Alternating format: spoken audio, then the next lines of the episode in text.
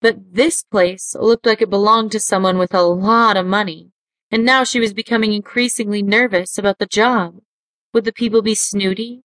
Would she be underdressed or perceived as dull? Presently she heard the sound of footsteps moving towards the front entrance.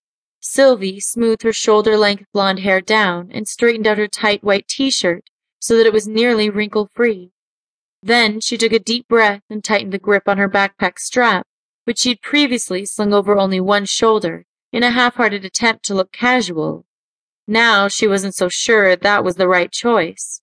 If only she dressed a little nicer. The door swung open and an incredibly handsome man of about forty years greeted her.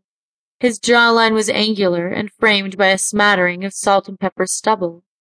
His hazel eyes gleamed with anticipation, highlighting his charming dimples and slight crow's feet playing at the corners of his eyes, which became even more pronounced as he flashed a bright, white, perfect smile her way. He wore a tight black v-neck t-shirt, which contrasted against his smooth, tanned skin and hugged his extremely well-toned form. He extended his hand toward her and began to speak. Hi, you must be Sylvie, I'm David, he said warmly. His hand remained suspended in midair for a moment, as Sylvie wrestled with her conflicting thoughts. He was such a surprise. She'd expected a balding, middle-aged man in a bi-level, not a handsome, fit gentleman and would look to be like a million-dollar house. She drew her gaze across his broad shoulders, down his toned biceps, and allowed it to fall on first his right hand, and then his left. How interesting. There was no telltale gleam of wedding band. Yes, I'm Sylvie, she responded softly, finally grasping his awaiting hand.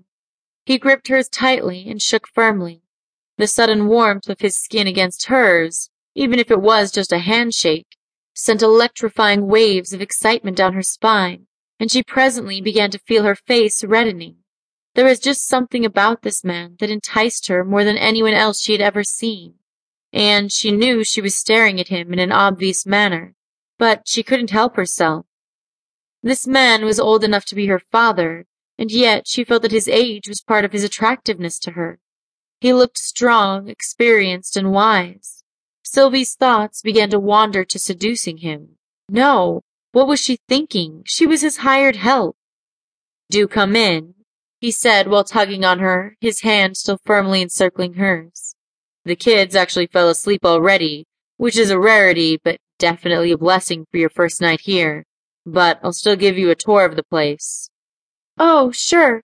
I mean, of course, thanks, Sylvie responded, feeling a bit embarrassed at her absent-mindedness. But she allowed him to lead her inside of the enormous house in spite of it. He let go of her hand and motioned for her to follow him upstairs. David stopped outside a door that was open just a sliver. He motioned for her to be quiet, then pressed open the door and showed her the room's contents. A girl of about three years slept on one end of the room, surrounded by toys, pillows, and books. David smiled at Sylvie, who nodded. Then he closed the door and lightly stepped across the hall to another room, where he showed her a baby. Sylvie had no idea whether it was a girl or boy, sleeping in a crib. He then motioned for her to follow him to the opposite side of the stairwell where there was a set of French doors open at the very end. Sylvie's heart skipped a beat as they walked inside the beautifully made doors to enter the master bedroom.